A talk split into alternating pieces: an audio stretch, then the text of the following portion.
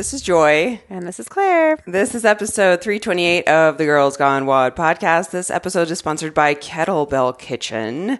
Our faves, your faves. faves. If you haven't tried Kettlebell Kitchen yet, please get on that train because you can customize all of your meals. You can buy one at a time, two at a time, three at a time. You can buy weeks at a time. It's really, really flexible in terms of the plans that you can choose. And you can use discount code G G W to get a discount off your order and support Girls Gone W O D podcast. You can support Joy and Claire by supporting kettlebell kitchen dot com. So um, good. I've been taking so them delicious. to work every day. And every single person in the kitchen is like, where did you get that? Yeah. And I'm like, oh, it's cut. It's like this, you know, frozen or not frozen, like this meal delivery, pre-made meal delivery service. I say frozen because I freeze them. And they're like, oh my gosh, it looks like you got that at a food truck. I'm like, yeah. I know. Yeah. It's so good. Here's my like level two, my advanced pro tips. I personally, if you're, if you were planning to freeze them, here's what I found. Cause we freeze almost all of our Kettlebell Kitchen. We don't eat almost any of it fresh. And so, um, and that's just because like a lot, many reasons, one of which being that it just takes up a lot of room in our fridge and we have a chest freezer. And so it's just like better real estate.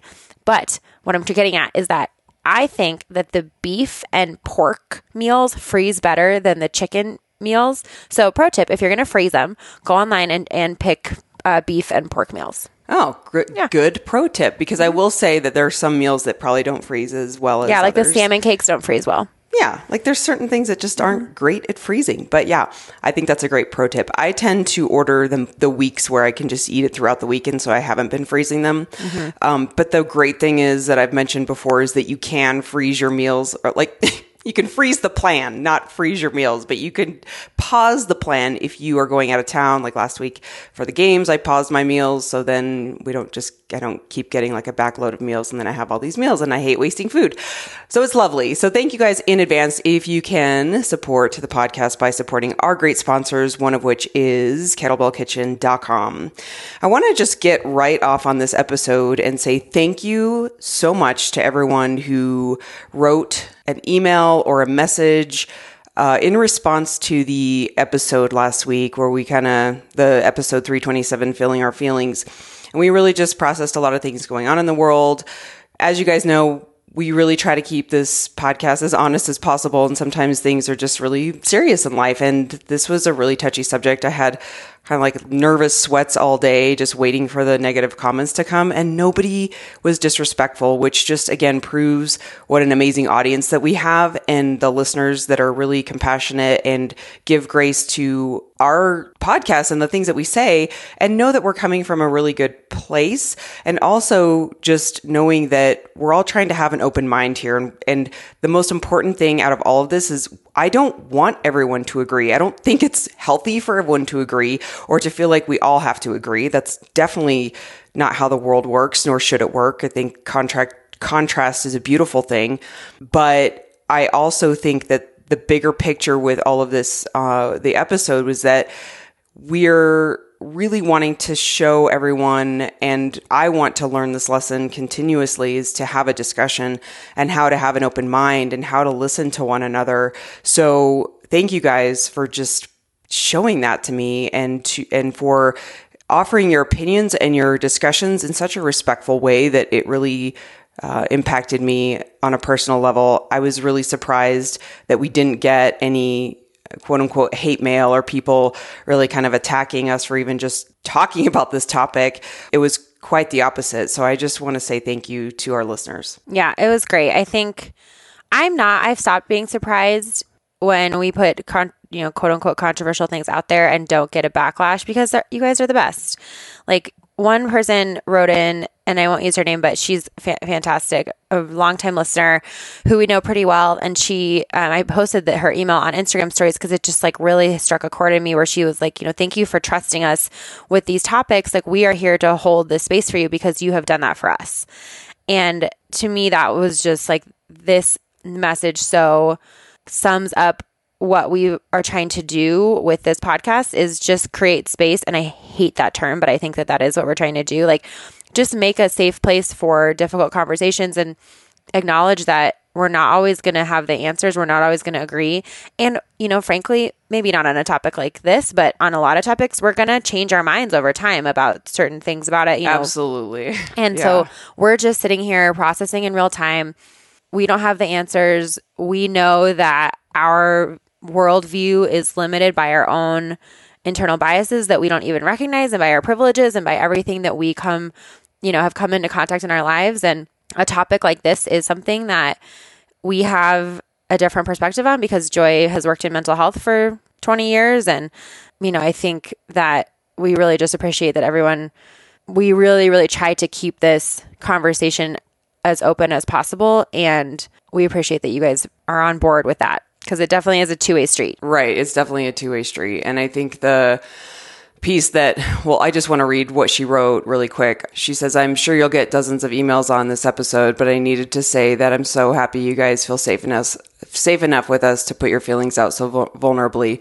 The listeners can hold your emotions and thoughts with you. After all, you have done this for so many of us. So thanks. Let's support each other and be kind, however that looks. Again, you guys already do that for so many of us. And that was just really, really, really sweet. And that's exactly what we're trying to do. So I I think there was a part of me that all day I was just kind of worried because it is pr- a pretty vulnerable thing for us to talk about, but I just was really blown away. So I really want to, on that same note, get to an email that was shared with one of our listeners. And I love, thank you everyone in the in the subject line. Everyone just keeps writing like, not hate mail. I promise this is nice. Because they know that we are like, oh my gosh, what's coming? And so I just love that. I, it's kind of long, but this is what I'm talking about in terms of having a discussion that opens us up to different perspectives. And I just want to dive into this email, and I kind of want to make it as, I want to read this email in its entirety. It's kind of long, but I'll try to read it fast and breeze through it. But I think it's really important on this discussion. And I don't think we're ever going to cover everything on this podcast, but I just want to give an example of here's what, what I'm talking about as, as you're going throughout your life and you're using this in your daily life. And here's the other thing, like when Claire and I talk about these things, like this affects us on a daily basis, all of us, every single one of us. And to ignore it, that is privilege. So I think that when you're having discussions with other people, if you really, really sit and listen to them, that's That will take us far. If there's anything you like learn from this show, it's like just listening to other people will take you really, really far instead of just being like, why are you so clenched on your ideas and your, um, I don't know, maybe opinions? Like, why are you holding on so tightly? Can you open up your mind a little bit to see where other people are coming from? So we had this great email from a listener. It says, hey, Joy and Claire, I just listened to your podcast on the El Paso shooting, and I just had a couple thoughts about your discussion. So a bit about my background. I live in Fredericksburg, Fredericksburg, Virginia, which is forty-five minutes south of D C. Now you may be thinking, oh, Virginia, they're nothing but reg- redneck racists. Just hear me out, I promise. My dad retired from the Navy, and my mom has been a school teacher for thirty years. I went to a liberal arts college in Norfolk, comp- comprised of mostly African-American students.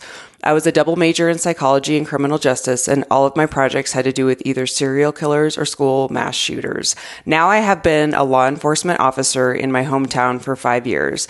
I have worked patrol, court services, and the transportation unit where we transport inmates. I remember Columbine. I remember nine eleven, Sandy Hook, the Dallas shooting, and many, many more. Now, Joy, I know you mentioned the president and how it's like working with a horrible boss. I get that, and I respect that opinion. I also want to thank Claire for pointing out that there have been plenty of other shootings with other presidents in office, and it's not just Trump's administration. Having said the gun, con- having said that, gun control is a problem, just like drugs and everything else in the world that's an epidemic is a problem. However, at least in Virginia, you have to be twenty-one to purchase a gun, and when you do, they do a background check before you can purchase. Now, that's not to say people are able to purchase guns without having to do that, just like anyone else is able to get a hold of things like heroin and fentanyl. I'm an avid believer in the Second Amendment and have a right to protect yourself, but I agree that too many people who shouldn't be getting a hold of guns do. As a law enforcement officer, I carry off duty all the time because when you're in this field, you tend to not trust anyone, which I can attest to because I have a lot of friends as cops. That was Joy speaking. And I don't want that to be perceived as a bad thing necessarily, but I've seen the absolute worst in people. I think mental health has a big part in the shootings. I've taken plenty of people off the street for an eco. Joy, I don't know if you have, if you all have something similar in this to this, but essentially it's an emergency custody order. Side note, yes, this is Joy speaking. Um, we do have something like that here in Colorado. In this order, we take them to the E R and have them evaluated by mental health providers. It's an eight-hour time period, and if the mental health provider advises the patient needs further evaluation, then they issue a temporary detention order, which is good for seventy-two hours, like I said last week. One of my partners is lucky to be alive because we were in a shootout with a juvenile and with severe mental health issues. He, just like any other individual who is charged with horrible, horrible crimes, are court-ordered to be evaluated for an extended amount of time at a mental health facility. Now, this juvenile did live in a rough part of town. His father was a government worker and had handguns in the house and even a shotgun for hunting. Even though the father had these weapons locked up, the kid was still able to figure out the code and access the weapons. Now, even though the mental health facility found him competent to stand trial, he still had severe mental health issues like bipolar and antisocial personality disorder. I have seen perfectly good, upstanding citizens make the wrong choice, and after they spent their time in jail, they came out a completely different person. Now in Virginia, all our mental health facilities are overbooked. Which, as a side note, this is coming from me, I can't even tell you the wait lists for mental health services that I see every single day. It's, it is, that is in and of, in and of itself is a problem. The resources that we have, that we constantly have wait lists for the services that we're trying to provide. Okay, back to the email. I'm constantly on call in my profession and woken up in the middle of the night to transport a patient who has been given a temporary order to somewhere in the state of Virginia. Since our facilities are constantly overrun, guess where the new mental health facilities are? They're in the jail. Individuals with mental health issues are around criminals. The jails don't have sufficient funds to care for these individuals with mental health problems. Quote unquote, crazy and criminals don't mix well. Like I said, I'm an avid believer in the Second Amendment, but I think there needs to be a higher standard for p- obtaining a weapon. Law enforcement has to go through a psychological test before being hired. Why not the rest of the public who goes out to purchase a firearm? I think there needs to be a safety course you should participate in before purchasing. Continue with the age requirement and the background checks, but unfortunately, no matter how many check and balances you can put on this kind of issue, people are still going to have things they're not supposed to. If you ban it, the more people are able to get a hold of it. Just like marijuana, heroin, pills, switchblades, butterfly knives, all these things are illegal. However, I witness on a daily basis individuals having possession of it. Okay, so we're getting to the end here, I promise. I know this is along the email, but she's it, this is such a such good points. I interact with the general public and inmates every single day. Some come from really good families, some come from bad families, some have a silver spoon in their mouths, and some overcome adversity when nothing was going in their favor. Some have mental health issues, and some people are downright evil. The reason I side with more of the mental health being an issue is because normal people don't go out with the agenda to kill people. They just don't. I've seen criminals take advantage of autistic or Down syndrome adults to have them do horrific things. They do these things for the thrill because it's the bad, the thrill of being caught, it excites them. Ultimately, I think we're in a society where we just do have, do not have the funds to treat individuals with mental health issues. I seriously scratch my head every day because I see and hear things that are absolutely ridiculous, and I constantly ask the question, what is the purpose of that? Like Elwood said, working out gives you endorphins. Happy people don't just kill their husbands. And I truly believe that happy people don't go out and kill people for no reason. Thank you for that email. So that, that was like a, that was power packed. That was a lot of information. I do love all of the different points that were given right there. And I think that they succinctly summed up one of the biggest reactions that we did get from people who, apart from, you know, people who are really grateful for us talking about this. I think the other biggest reaction we got was like, hey, listen, I hear people say that it's quote unquote, not a mental health issue, but people without, you know, happy people don't just kill their husbands type of thing. Like, I mean, I don't mean to make light of it, but I think, um, you know, that is kind of the biggest question is people will say, okay, well, you say it's not a mental health issue, but you can't tell me that somebody who walks out the door with the intention of killing a crowd of people is mentally stable. Right. And so what's your, what's your reaction to that? Or not reaction, but sort of what's your response to that? So when I think of all of this discussion, I think we could talk for about ten hours about this, but because I, my biggest point working in mental health, the reason I say it's not a mental health issue, what I'm talking about is the solution. Because if you are saying we need to work on mental health, I need to know what that means. Does that mean you want to pour a ton of money into mental health and then we need to expand the net of the people that we can do a seventy-two hour hold on? Because right now there's very specific criteria of what determines someone needing that level of care. So when people say, oh, it's mental health, it's mental health, I get like overwhelmed because I don't know which way they're going with that, with that statement. If you're going to give more money to mental health, that doesn't still capture everyone who needs mental health services, because it has a lot to do with how motivated someone is to get help. Sometimes people are so mentally ill that they cannot enter treatment or stay in treatment. And the seventy-two hour hold is not something that you can just do on anyone at any time. It is not. We are, we cannot, you cannot put a hold on someone who doesn't meet specific criteria. So if it's, it's kind of the same thing. And again, this is, I get a little bit scatterbrained when I start to talk about this because there's so much to it, but it's the same thing in a domestic violence situation, right? Like if someone says, my husband is trying to kill me, the cops can't do anything until something happens. Now, they could say, I want to put a restraining order on this person. Guess what? The person can violate the restraining order and shoot the person. And then, you know what I'm saying? Like you just Well, I can't- think here's the thing though. And I, I don't want to get stuck in this loop, because I think like at the end of the day, one of the biggest arguments is, well, you know, these people are already criminals. They're not going to follow the they're not going to follow the law.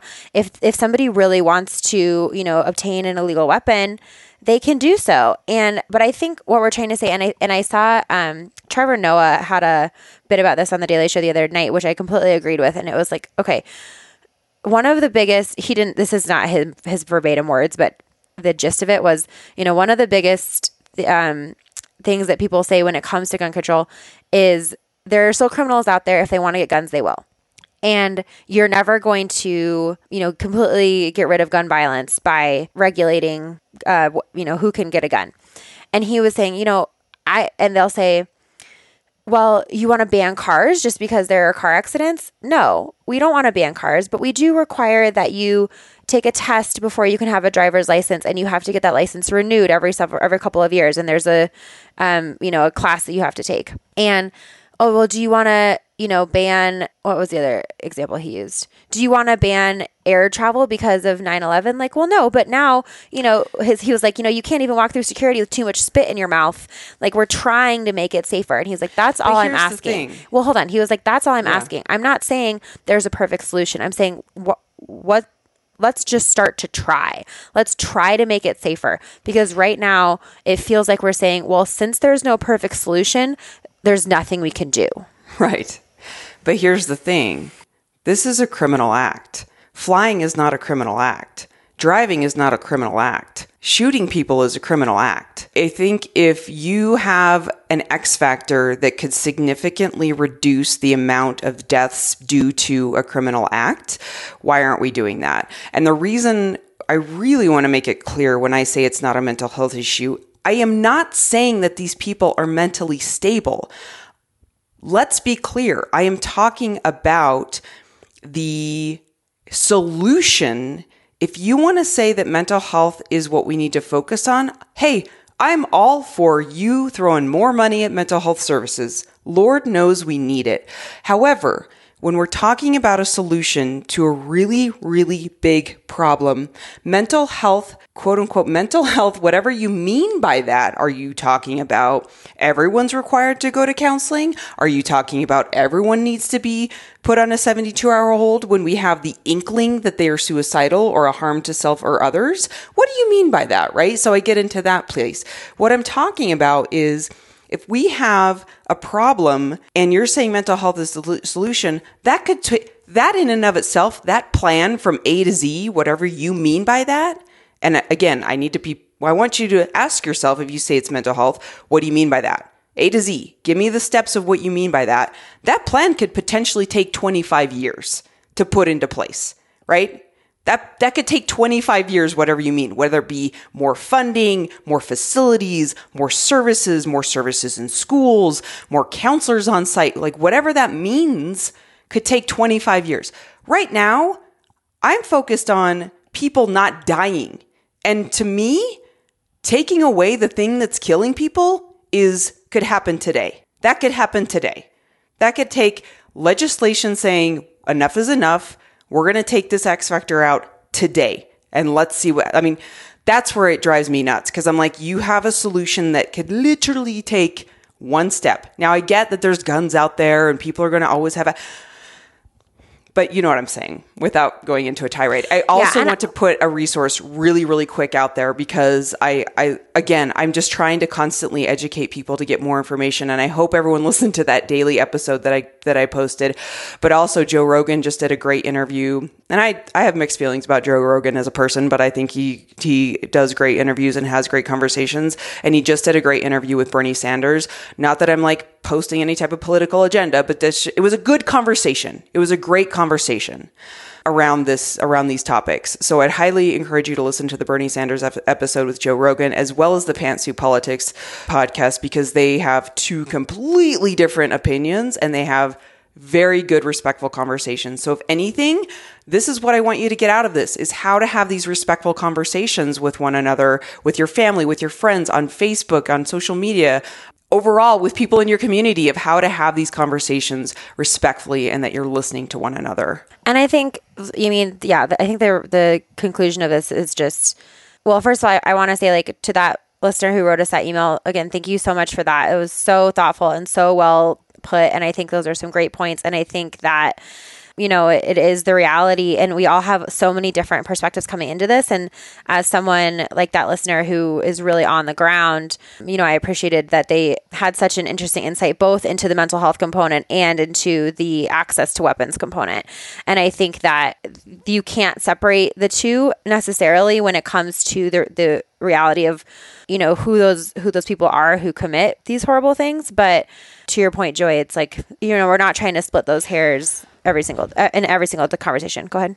And the well, the other thing that as I was thinking about when you were saying that was like, we don't have to pick a side here, right?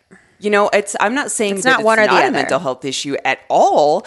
What I'm saying is, if we're trying to solve a problem that's been going on forever, the and no movement not, has been yeah. made in really any direction, and so when I see it, you know, it's kind of like in where my brain goes with this is like, what's the most efficient way to get to our solution mm-hmm. right now? And that's where I see is the most efficient way to get to our solution. And down the road, if people want to really do some more mental health reform and put more money into those services, I think that's a wonderful thing. Mm-hmm. But I also want to make sure people understand that the mental health system can't capture all of what we're seeing. And mentally quote unquote, mentally ill people are not the ones who are. The quote that I heard the president say was, uh, I think he said something along the lines of mental illness or mental illness is what pulls the trigger, not the gun. And, and I was like, I, I need to go back and look because I don't want to misquote that. But it was something along the lines of like, people who are mentally ill, that is anger and mental illness pulls the trigger, not the gun. And while that is a really That's a very bold statement. I think that when we're trying to get to the most efficient place of solving this problem, that is where I feel like we need to put our focus on. And I'm not going to restate everything I said from last week, but I do, I, you know, no one's going to argue that these people are not stable, but it will take us thirty, twenty-five to thirty years to put in place the solutions that people are proposing. And I don't even, I've never heard one person put put out there a plan of what mental health, the mental health issue means. Like, I don't see any plan from A to Z, step by step, what that looks like. No one's no one's talking about that because no one has an answer. What do you mean yeah, by that? Right, what right. is the plan? Give me and the I, agenda. Give me the give me the timeline of what you mean by that, and then maybe I'll be on board with that. But I think that it doesn't have to be one camp or the other. But where I'm coming at with this with this conversation is that this is what I see as like, it's pretty obvious. Like, why aren't we doing the obvious thing first, and then we'll figure out the rest of the stuff later? Like, yeah. what is the harm in not doing that? Yeah, and I think also, you know, we got a couple emails, um, and obviously, in the same way that we're, that nobody is saying, or, you know, whether or not they may feel like they're implying it, every, that every single person who, you know, like I know in our email that she referenced bipolar, she referenced schizophrenia, we're by no means saying, or that, you know, every single person, or even close to every single person, or, you know, even ninety-nine point nine percent of people who have to, you know, ha- live with those types of mental illnesses are dangerous. By no means are we saying that. And I think in the same way, are we not saying that ninety-nine point nine percent of gun owners are inherently dangerous? But it is that, okay, we have this zero point zero zero zero zero one percent, but that zero point zero zero zero one percent is making life really unsafe right now in this country, and like what can we do? And there is, yeah, there's not one one clear answer, but we're no. going to keep talking about it because we have to live here and we have to think about it. Let me give one last point for just my perspective from inside my job. I sit on a board where we review patient deaths, and we do this once a month with about ten other mental health professionals, nurses, psych nurses, psychiatrists, crisis counselors, everyone who's involved in this patient's care. And we sit on this board and we review the cases and we look at what contributed to these patient deaths. A lot of it is chemical dependency. A lot of it is depression. And a lot of it is where they take their own lives. So they may die from natural causes. They may die from a chemical dependency issue. But a lot of times it's them taking their own lives. And I have yet to run across a case in mental health where someone was killed by another human. And I'm not saying that that is the end-all be-all of the answer, but I just, that's what I see. And the thing that we aren't talking about either in relation to gun violence is people taking their own lives with guns, which is a really big problem. So I just wanted to kind of put that out there as well, as I see this every I feel like that just day. Opened like a whole other door. That's yeah. like a whole different conversation. Yeah. So I, again, conversations, guys, just have these conversations and get the information. I, I, I want to continue to humble myself by really understand, really knowing that I don't understand everything, but I know what I know. And I also want people to continue to do that for themselves and with the people they're around. Um, I respect everyone's opinions, but I think what is so amazing is that people are having respectful conversations around this. So But I, it, it just breaks my heart too when, um, when people just kind of throw out the mental health issue as like the main issue, the main problem. The one thing that I loved in that daily episode was also the psychiatrist was like, we don't have a medication for anger. We don't. I can't reduce someone's anger with medication or therapy. You, yes, but you can't immediately reduce someone's anger with giving the medication, aside from just like putting them to sleep with a sleeping pill. like, you right. know what I'm saying? So like just get your, sedating them, which educate is a very yourself. Short-term fix. Yes.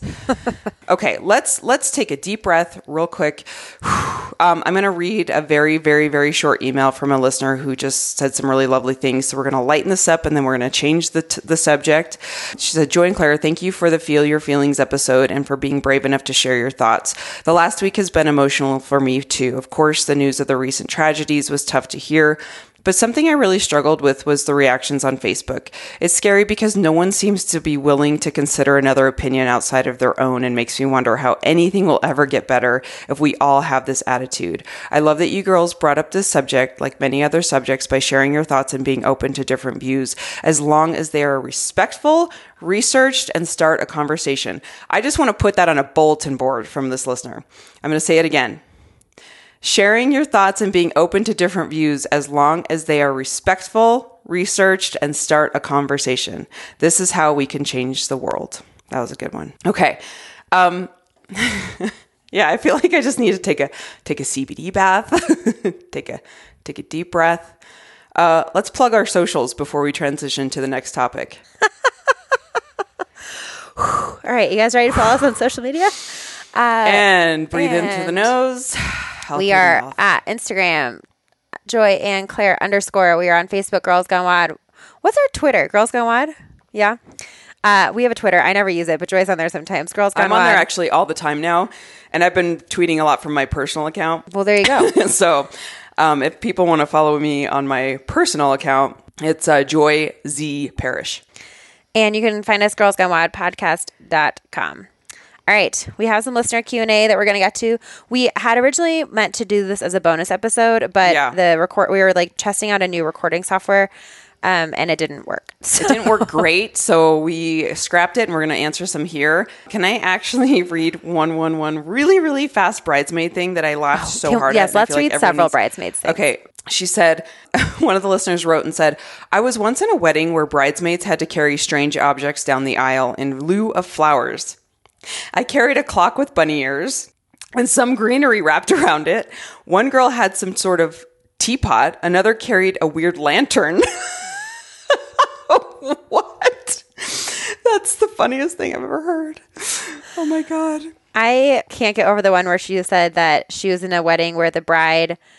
Um, put them all on a diet and on made a them diet. Send in their food journals. Yes. Oh my God. I could not believe that. Okay. What did she say? She says, three of my friends were bridesmaids for a girl who put them all on a diet. She made them keep a food diary and send it to her weekly and attend spin classes. What on earth? I would immediately disown that friend. That is freaking ridiculous. That's ridiculous. Let's do a quick bridesmaid story. I was a bridesmaid in a wedding two years ago. She required a particular dress, a particular hairstyle, and that we pay for her makeup artist to work on us. What bothered most about getting okay, ready is... Let me, let me pause and say, I think those three things are actually... So in her email, she says, required a particular dress, fine. Yeah, a particular fine. hairstyle, fine. Like, those things are pretty standard. And the makeup thing, too. Like, that's pretty standard, actually. Well, okay, I've had I've had plenty of weddings where they've done my makeup and then they like at, if you want like extra eyelashes or extra whatever, then you pay for it out of your own pocket. Okay, she says, what bothered most about getting ready is the shellac nail color that she demanded we all get. It took me forever to find and added unnecessary expense. So like she had this shellac nail color that she was like, go and get this. I wish brides were more conscious of their wedding party's budgets when they got married. A lot of us are saving for our own big life moments. I was bothered by this, but then really bothered during her bachelorette party in Vegas. Oh, don't even get me started on bachelorette parties where it's just like, let's go to Fiji. And I'm like, how can anyone afford this? She expected us to pay for everything for her except her flight. After a ton of planning on my part, she proceeded to ditch her group of six friends to go hang out with this guy she met at a pool party. She ended up cheating on her fiance the entire weekend. I remember paying for a spa treatment at the Cosmopolitan for just the two of us, where she snuck her phone in and ignored me to text this guy. She used, I'm, I don't know why I'm laughing. This is a horrible, like, this is so sad. She used her fiance's credit card to buy this random man drinks, and he was all she could talk about throughout the trip. She also proceeded to get into fights with not one, but two bridesmaids during the trip, although I was the only one to drop out of her wedding party over her actions. We missed a few of the pool parties that we had to pay to, that we had paid to get into. She ended up marrying her fiance and he never found out.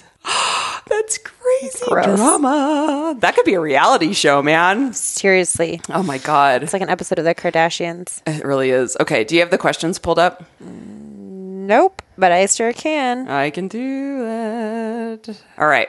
Talk really quickly about what you love about the eight hundred gram challenge. Okay, yeah.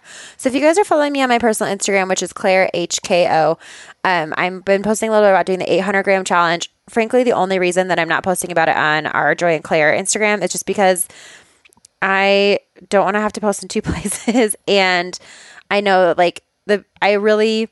There's a little bit more more ethos to it than that, because I feel like the, I have fewer followers on my personal Instagram, and I don't want people to like be triggered, which I hate that word, but triggered by seeing a lot of like food posts. And I try to be really aware of that on, on our Joy, Joy and Claire I think Instagram. That's smart. I think that's smart because a lot of people can take that the wrong way. Yeah, and, it and so be something like where people are like, ah, now we're all focused on food again. Right. And so like I share some other like kind of more personal stuff over on my personal Instagram. Um, so feel free to follow me. The point is, I'm doing the eight hundred gram challenge, which you can go back and listen to our episodes with E C Sankowski, who we've now had on the podcast, what, three times? Two times? Two times. We need to have her back. Yeah, she's fantastic. She's so smart. So she created yeah. this challenge. The, the long and short of it is that you eat eight hundred grams of plants per day, eight hundred grams by weight, not eight hundred grams of fiber. If that would be insane, you would die.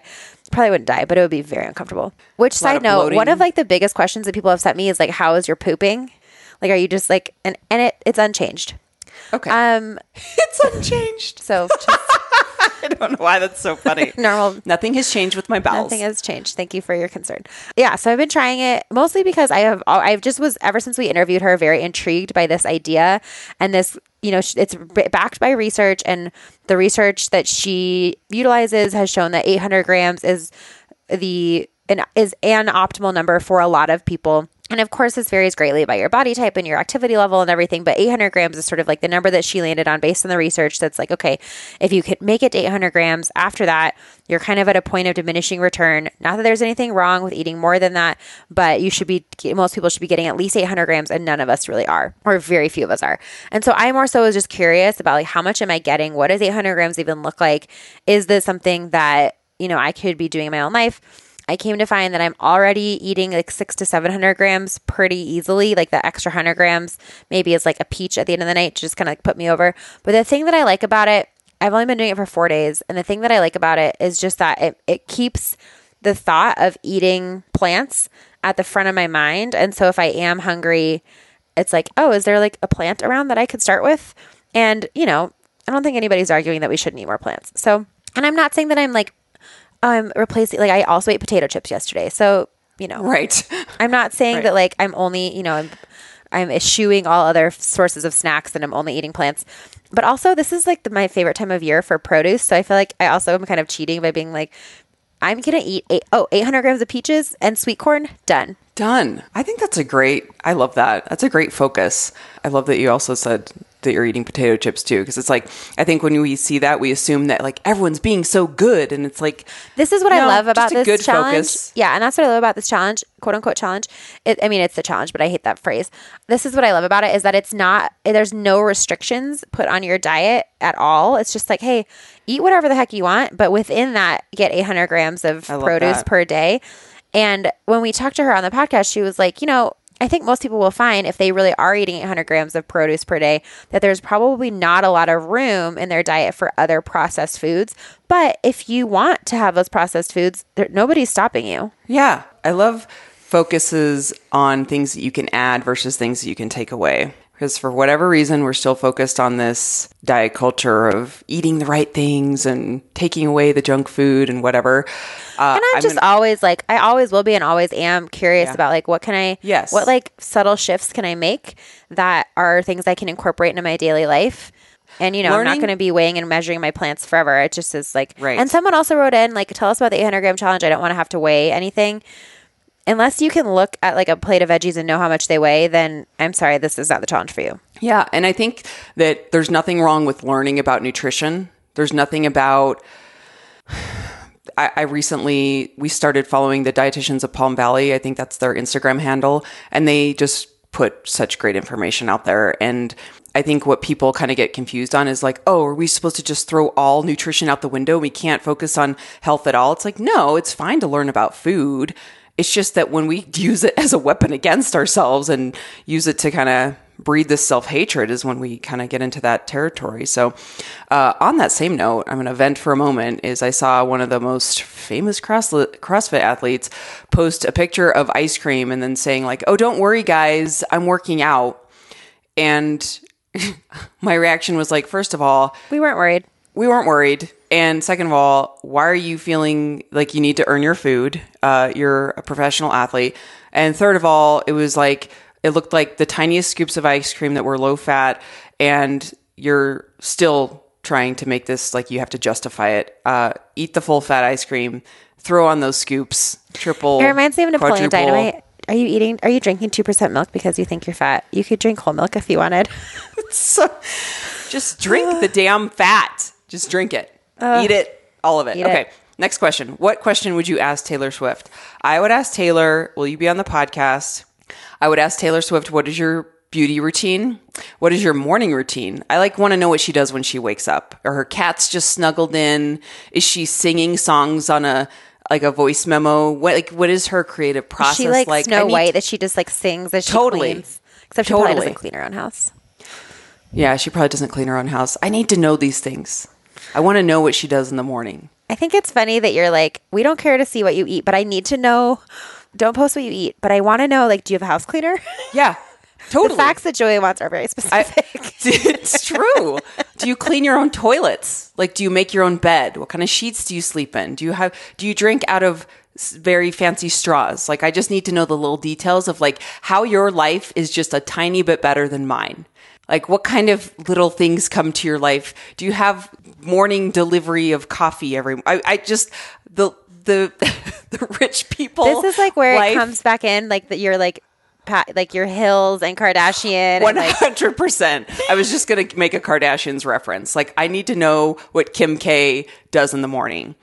Like, does she wake up with a full face of makeup? Does she just have an airbrush where it just whoosh, like throw, throws on her face? Um, she is just she actually doing has moisture who, masks? She, they crawl into her room in the morning and and they airbrush her face before she wakes up. Before she wakes up, it's like in, so Kanye has see, never seen her with a nude face. Did you ever see? You of course watched Miss Maisel. Yeah. Oh yeah. Where she would do that in the in the beginning of the first season, where she would like. Get out of bed after her husband had fallen asleep and take off her makeup and then wake up before her husband woke up and put yes, her makeup and back put on. her makeup on. Yeah. That's exactly what I envision. Like, I just need to know how these celebrities' lives are just when, if we were to have like be a fly on the wall where we'd be like, oh my gosh, like this is so weird. So many questions, Tay Tay. Okay. What are your thoughts on minimalism and any connection to mental health? Minimal and any connection to mental health. I love the Minimalist documentary. I love the Minimalist podcast. I think it's great. I think Marie Kondo forced everyone to clean out their houses. I'm sure everyone's just sitting on the floor eating their meals now. We have like nothing left in our houses. No, I, I love the movement because it's made me more mindful, if anything. Which I think is always a good thing. I'm not saying that, I think it's a really cool practice to have something in your house that makes you feel good. So if it's like a table or if it's like a glass or a painting, I think those are really cool things to have around you, to surround yourself with things that bring you good energy. But I also think it's been helpful in my life to just be more mindful about what I bring into my life or bring into my home or purchase, um, which actually has saved me a lot of money because there's times when I'm like, do I need that? Do I want that? Is that something that would bring me joy? Am I going to be throwing this out in a year? But I'm also pretty frugal. I've just, that was, that's how I've been raised. So you are very frugal. Things you learn about your friends when you like share business expenses with them. I am definitely not as frugal as right. I'm not frugal at all, actually. But I, I yes, was raised by parents that we didn't have a lot of money. And I would go to the grocery store with my mom with a stack of coupons. And she would be that person at the coupon checkout. So like I, it's, it's again, you go back and you're like, wow, this is, these were my beliefs around money. And it's so funny how you like start to play that out later in life, even, even when you have money. Yeah. I mean, it's not a bad thing. Uh, I think it's better to err on the side of frugality. Um, I'm for minimalism. I like it. Um, one of the biggest things that I have been kind of grappling with in my own life when it comes to minimalism is two things. First of all, is clothing, because right now I'm still in this, like I say in between phase, but I don't know what my body's going to look like again in a year. But I, you know, I, my body is just very much in flux. And so I'm kind of in this phase where it's like, okay, I don't want to be wearing the same like two things every day, but I don't want to spend clo- spend money on clothes that I'm only going to fit, you know, that may or may not fit in six months or three months. And But at the same time, like I want to wear clothes that I feel good in and look good in. And so like, how does that play around with minimalism? Because it's like just the, I, I struggle with minimalism in transitional phases of your life. Like sometimes you need stuff for just a short amount of time. But to me, there's not really like a conversation within the minimalist ethos about that. And so like sometimes you really, you only really need something for a couple of months or a year. Then what? You know, and I know it's sort of like borrow or, you know, make, borrow, whatever the hierarchy is. But um, sometimes you just like want some nice stuff that, you know, you're only going to wear a couple of times. And then I also have been thinking a lot about that in the in terms of my house, because we live in this really cute little house. It's like super basic. It's not, you know, it's nothing fancy, but it definitely gets the job done. We have a great little yard. We have wonderful neighbors. The schools in our area maybe aren't the best, but they're not, you know, we still live in Boulder County. So like how bad could they be? And we really grapple with this question of like, the it feels like the assumption in our culture is just, well, you're going to eventually, this is our starter home. And eventually we're going to move into a bigger house because that's what everybody wants is a bigger house.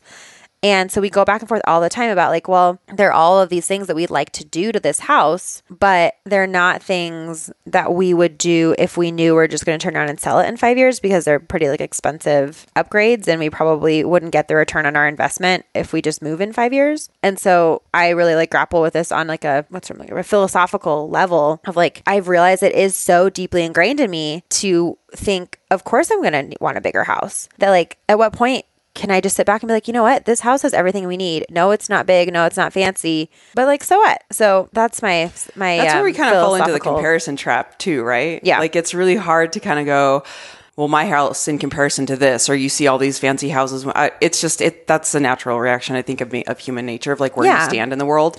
And then but, I think too, just about things like, you know, all my kids having like mm-hmm. their own, like, I mean, they both have their own room. Mm-hmm.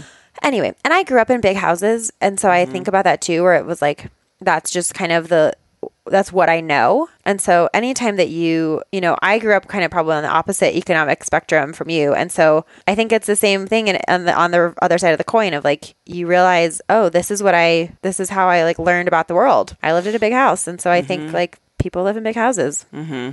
That's the goal. Mm-hmm. So anyway. Right.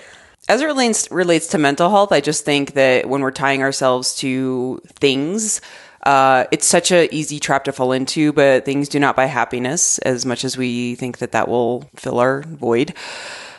I definitely find myself like going shopping, and it's something that I loved doing with my mother when I was growing up. We always loved to shop. We felt like that was such a, like bargain hunting was like such a um, luxury for us and a bonding thing. So that's, I think that's why I love to go browse around. It's like kind of mimicking what my mom and I used to do. And we used to like look for sales. And, but I think that when you're starting to buy things to kind of get that hit of adrenaline or get that dopamine rush is when you just want to be careful of that. Of like, if you're feeling some type of void instead of doing it just for, I don't know. My friend once said, do you really need anything? I'm like, yeah, that's a good point. Because I would always try to justify, do I need this? Do I need this? And it's like, look, buying things is not a bad thing.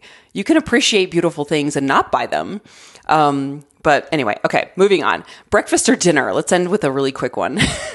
Breakfast or dinner? Breakfast for dinner. Breakfast for dinner.